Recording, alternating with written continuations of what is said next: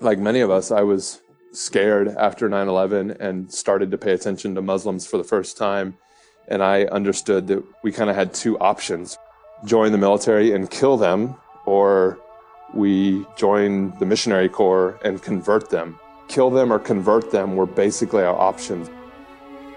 So concerned about eternity that we didn't really offer any useful response for people who were suffering under the weight of conflict. At the core of it all, I was never okay with Muhammad sitting on the other side of the table from me as he was, full stop.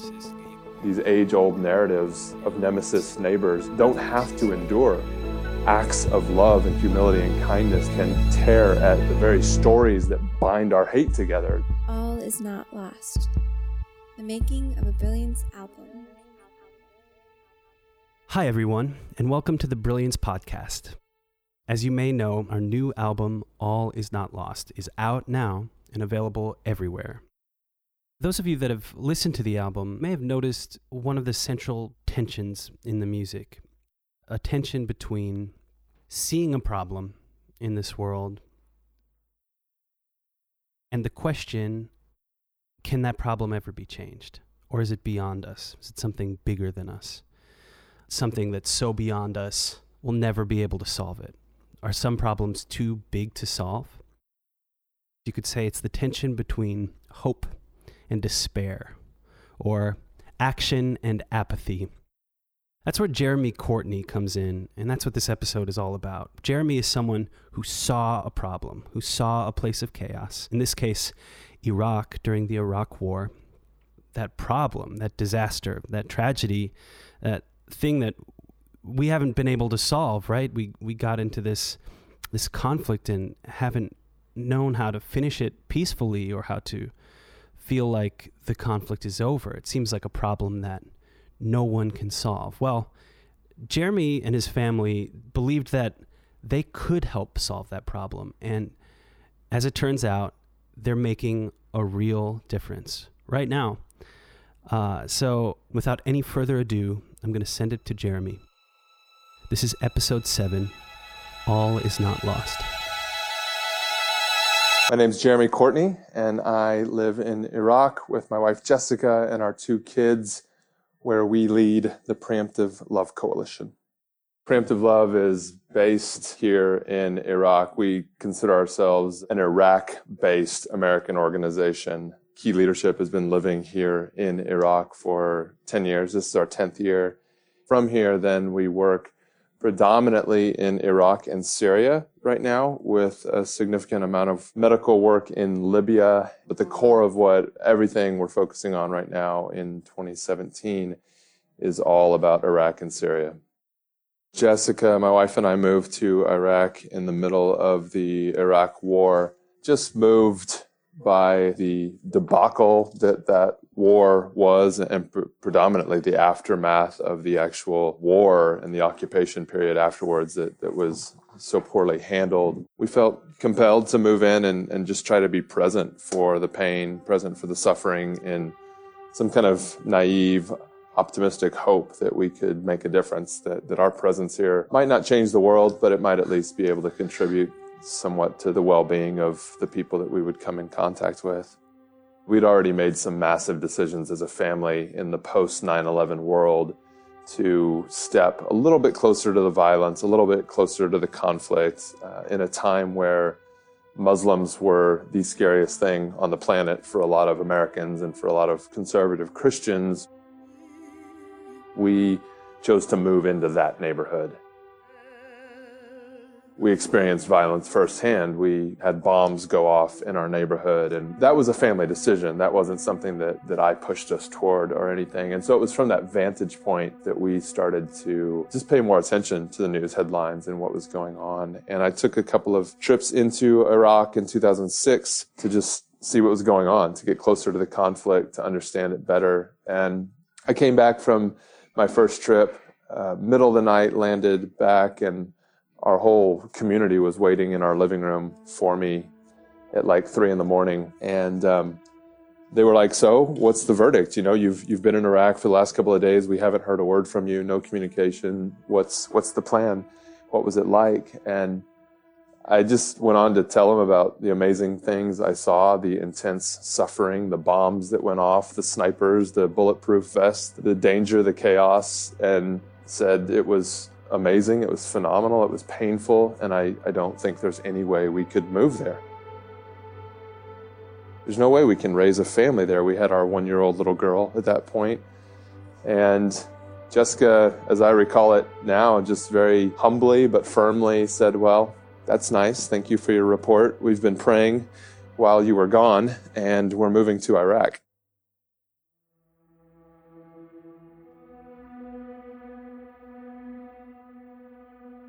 It was just this kind of like cute, naive, but very firm and visionary, confident stance that this was worth it, that the sacrifice or the price that we would pay or the inconveniences would be worth it.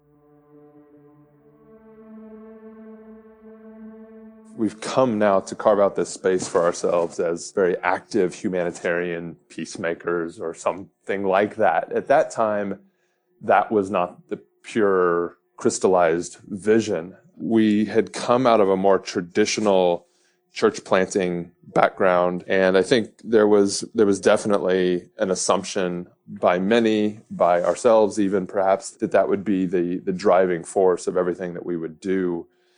But we were already having some misgivings with church planting work, with traditional missionary type work and thinking, certainly the identity markers of those. We were already kind of had one foot out the door from that. It wasn't working for us.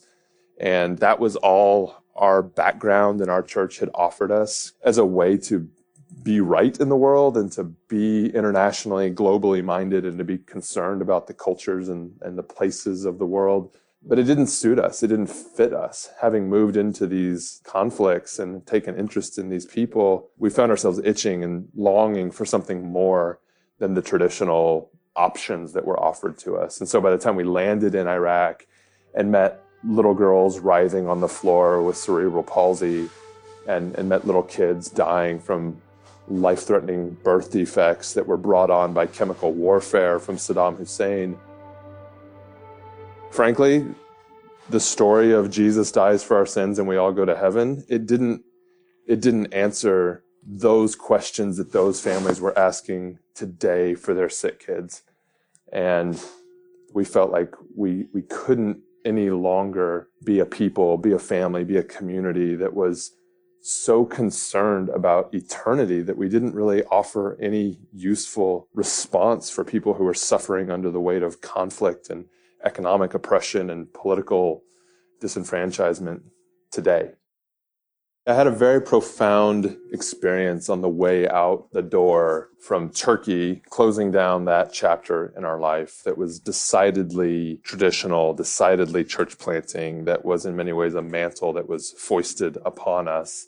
And on the way into Iraq, which promised to be different, I just didn't quite know what and how different it would be for us. And that experience was at a conference with like-minded people who were only asking the same types of questions that I was asking about church planting at that point.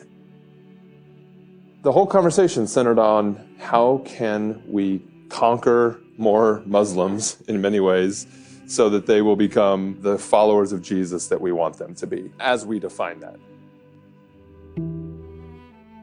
And in that conference, in that moment, I found myself praying, crying out to God, the same types of prayers that I'd been praying throughout that whole season, which culminated in a very arrogant kind of like, I'm doing the right stuff, I'm checking all the right boxes, I've got the formula down, I'm out every day doing the things that I know to do, that will result in me being a winner and more people converting to the faith that I preach. Why then, God, aren't you doing more through me so that I will get to be a winner and everyone will celebrate my winning over those stiff-necked Muslims? You know, my prayer was more elegant than that, but I think that was essentially the heart of what was going on. And as I cried out some version of that to God in prayer, I think I heard God, maybe for the only time ever in my life, say something maybe to the effect of, because you don't love them. I think that was the whole response, because you don't love them. Why am I not working through you? Because you don't love them. Why am I not going to lift you up to be some kind of winner that other people celebrate? Because you don't love them. And in the real world, I was face down on the floor praying. In my mind's eye, I saw myself in a fists up, aggressive posture, screaming these things out to God. And when that response came, because you don't love them, I saw my entire posture change. My hands went from being aggressive, fists up in front of my face, to down and relaxed and open-armed, waiting for an embrace. And that was a transformational moment. It wasn't a metaphor. It actually happened. It actually changed my entire orientation to life in that minute. Because you don't love them entered my heart, and in that minute I was changed. Like, I literally stood up then in the real world from that prayer, and I was a completely different person. And I've never battled or combated or sought to conquer in the same way ever again. Like many of us, I was scared after 9/11 and started to pay attention to Muslims for the first time. And I understood that we kind of had two options. We either join the military and kill them, or we join the missionary corps and convert them. Kill them or convert them were basically our options. Because at the base of everything, they were bad and not right and needed to be changed. And, you know, I imagined myself as being categorically different and better than all those soldiers who went off to war with guns to kill them. But after a number of years, I realized that I think actually we were very much the same. I wanted to conquer Muslims just as much as the guys with guns did. I just sought to dominate them in a slightly different way. But at the core of it all, I was never okay with Muhammad sitting on the other side of the table from me as he was, full stop.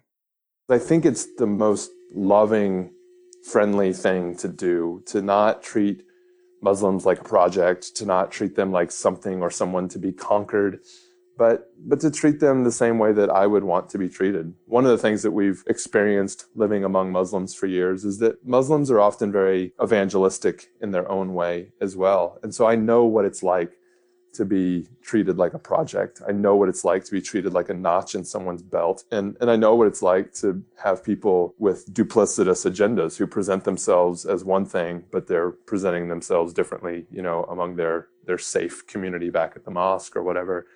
And so we've just really endeavored to not do that, to love Muslims with open arms in a way that doesn't have a different story for one audience or another, but is just as transparent as we know how to be.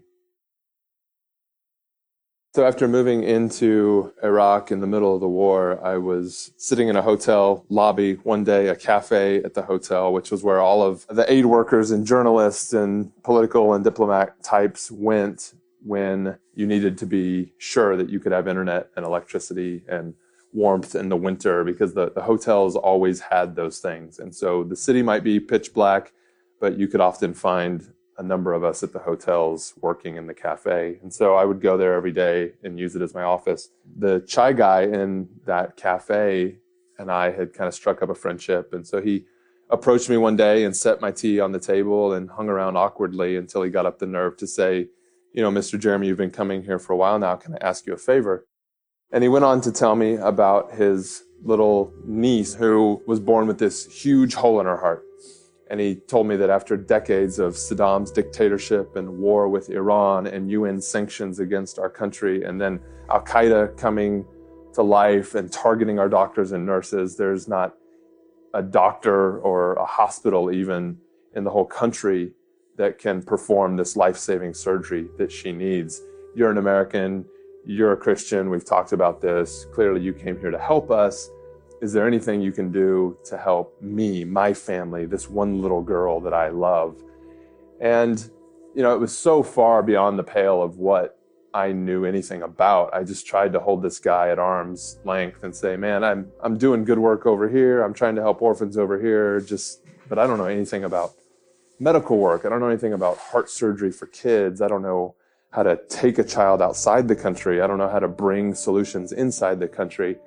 And he just very humbly and winsomely kind of wouldn't take no for an answer. And so a couple of days later, I agreed to meet with his cousin, who was the dad.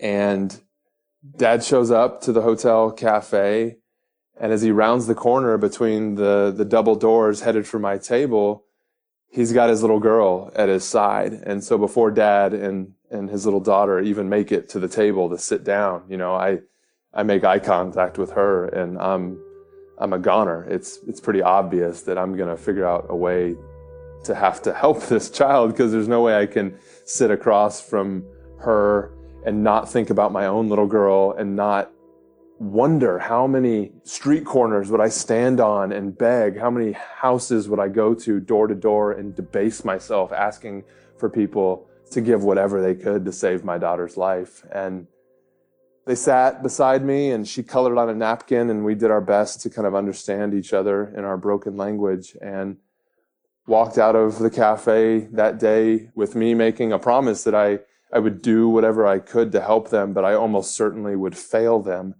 that I didn't know how to solve this problem. I didn't have any of the right contacts, and I would almost certainly be following up in a day or two with bad news. And to my surprise, I made a couple of phone calls, and they were the right people who knew how to walk it one step down the road. And then we walked as far as we could until we found information to walk it the next step down the road. And that really ushered us into, or introduced us to, this community. As when we were able to extend, you know, a little bit of hope into this situation, my phone number just started spreading. People started calling my private cell phone and showing up at my door, and taxi drivers that I had maybe ridden in their taxi a day or two before were like bringing strangers to my house and saying, hey, this child has a problem and they need medical attention too. Can you help them? And so crazily, our reputation just started spreading through the community. The bald American guy is helping these kids who need life-saving surgeries, particularly life-saving heart surgeries was where all of this started. And so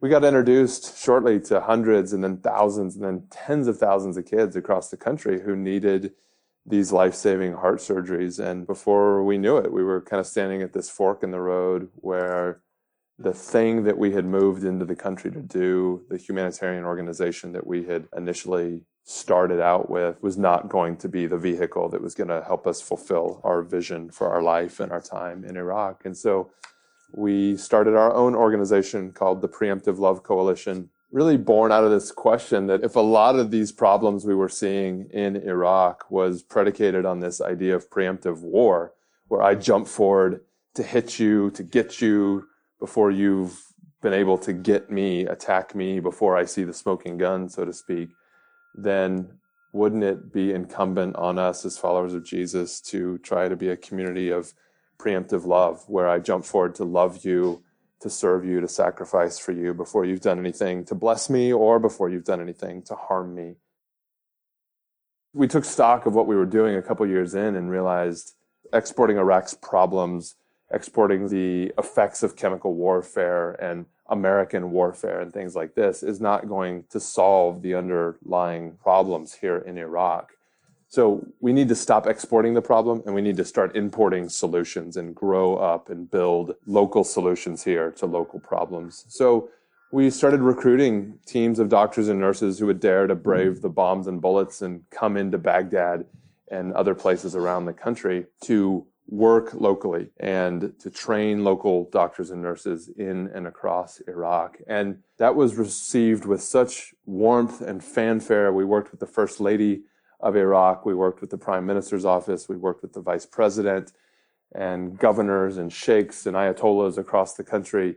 It ushered us into these amazing places. We were allegedly the first American group to show up in Fallujah without guns. And we were present saving the lives of Saddam Hussein's cousins on the anniversary of his overthrow from power, the very people who should have been most against us because of all they lost with Saddam being ousted, were hosting us as we saved the lives of their kids.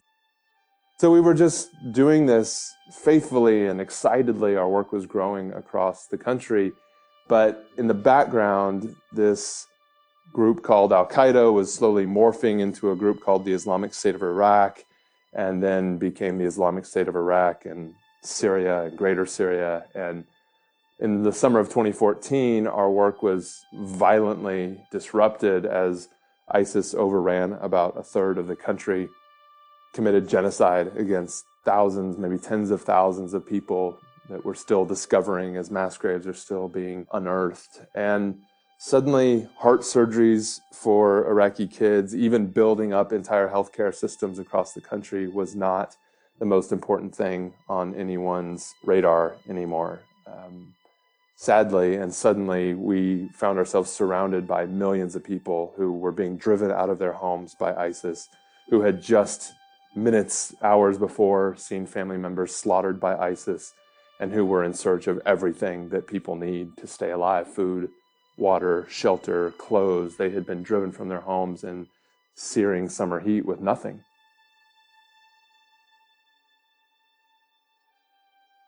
Are we going to sit by during what may be the greatest human crisis of our lifetime and say that we were a heart surgery organization? We didn't have any responsibility to these people in the streets around us who are looking for food and water and shelter.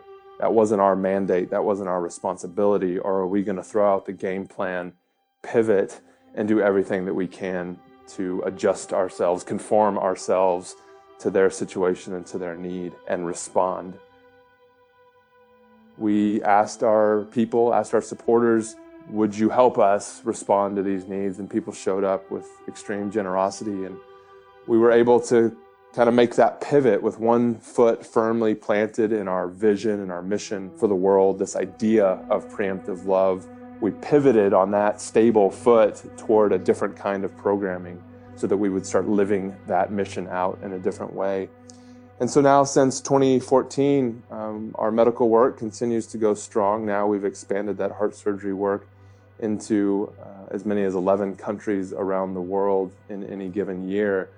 But what we have found ourselves surprised by, and perhaps even more passionate about right now, is the opportunity to go into areas of conflict with food and water and meet people who are either just liberated from ISIS control or right up against ISIS control, to meet them with the food and the water and the medicine and the supplies that they need to stay alive, even when ISIS snipers are taking aim at us. And airstrikes from above are dropping bombs at us. So we've really redefined ourselves as a community as those who are first in, last to leave. We're first in because we show up in areas of conflict, going way deeper into the conflict zones than most other aid organizations are willing to go. And we're last to leave because we don't just show up with emergency handouts, but we stick around in these communities. We've already lived here 10 years. We have no intention of leaving. We're going to be last to leave in as much as we're going to stick with them and continue to give them business empowerment grants and training and help them build their lives back up so they can stand on their own two feet and put their lives back together after the destruction of war, whether it be terrorists or tyrants. After a decade of living here in Iraq and living through times of extreme violence and living through times of prosperity and at least maybe a tenuous peace, and then seeing some of the violence cycle back through, because it turns out the peace was very tenuous. We never really dealt at a foundational level with what was going on and what was needed to have communities live together with trust. I guess there's this maybe assumption that all is bleak and all is hopeless, and, you know, we're just treading water here, kind of jumping from one fire to another. But that's not at all what it feels like here on the ground. It is not hopeless, weighty days all the time. We can be getting shot at by ISIS one day. We can be targeted by U.S. airstrikes in Fallujah one day, and be completely overwhelmed with joy the next day at the signs of life and hope and renewal that we see person by person, family by family, Community by community, when we continue to commit ourselves to being first in, last to leave. The day that ISIS is driven out of town, when I'm walking through the streets and there are literally dead ISIS fighters at my feet, the joy on people's faces is priceless. I mean, the joy of seeing guys shave their beards because ISIS is gone, the joy of seeing women rip off their black tent-like abayas because they don't have to live under this oppressive draconian law anymore. That's priceless. I mean, those are signs of hope and life when I'm standing over the mass grave of Yazidis, this small ethno-religious group of people that bore the brunt of ISIS's violence. Walking through a field and our team stumbles on this mass grave that has seemingly not even been discovered yet. And then we come back a couple of weeks later and spring has arrived and there are flowers literally bursting up through the eye socket of a skull. This beautiful realization that even where death surrounds us, there is so much more life. Life keeps pushing through. Life will not be denied. Not genocides, not ISIS, not airstrikes from the sky, not sectarian violence. Life will not be denied. And so that's our reality here on the ground. That's what we see so much more of than the death and the destruction. We see the life on the other side of death continues to just astound us every day. We now present to you, in its entirety, track 11, All Is Not Lost.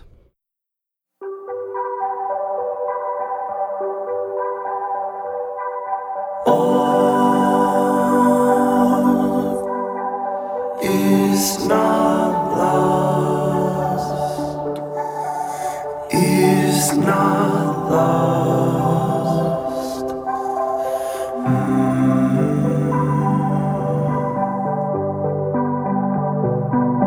All is not lost.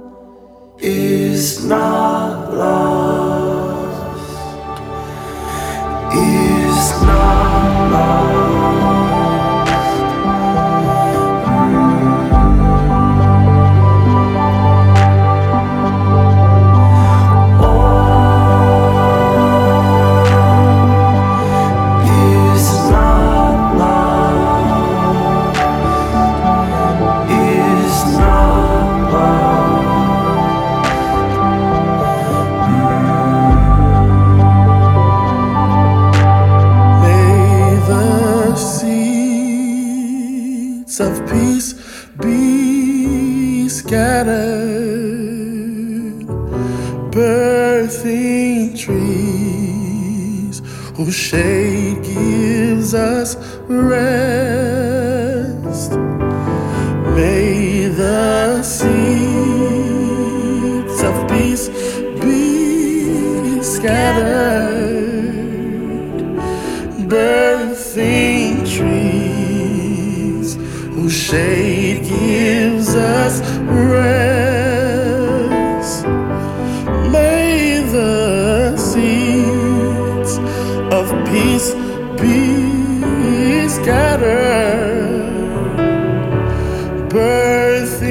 trees whose shade gives gives us rest. May the seeds of peace be scattered, birthing trees whose shade gives us rest.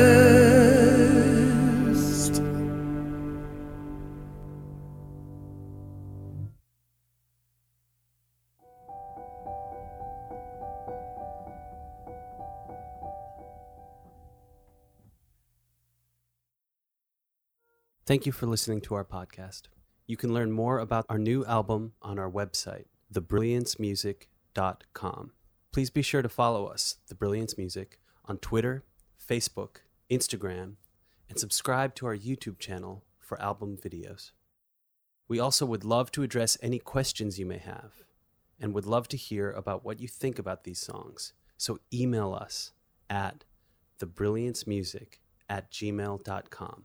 Also, please subscribe to our podcast and rate it on iTunes. Share with your friends, neighbors, loved ones, or anyone who will listen. And special thanks to Jeremy Courtney. This is John Arndt, signing off.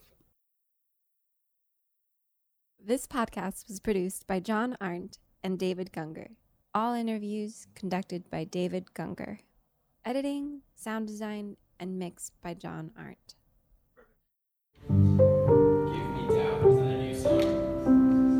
John? Yeah.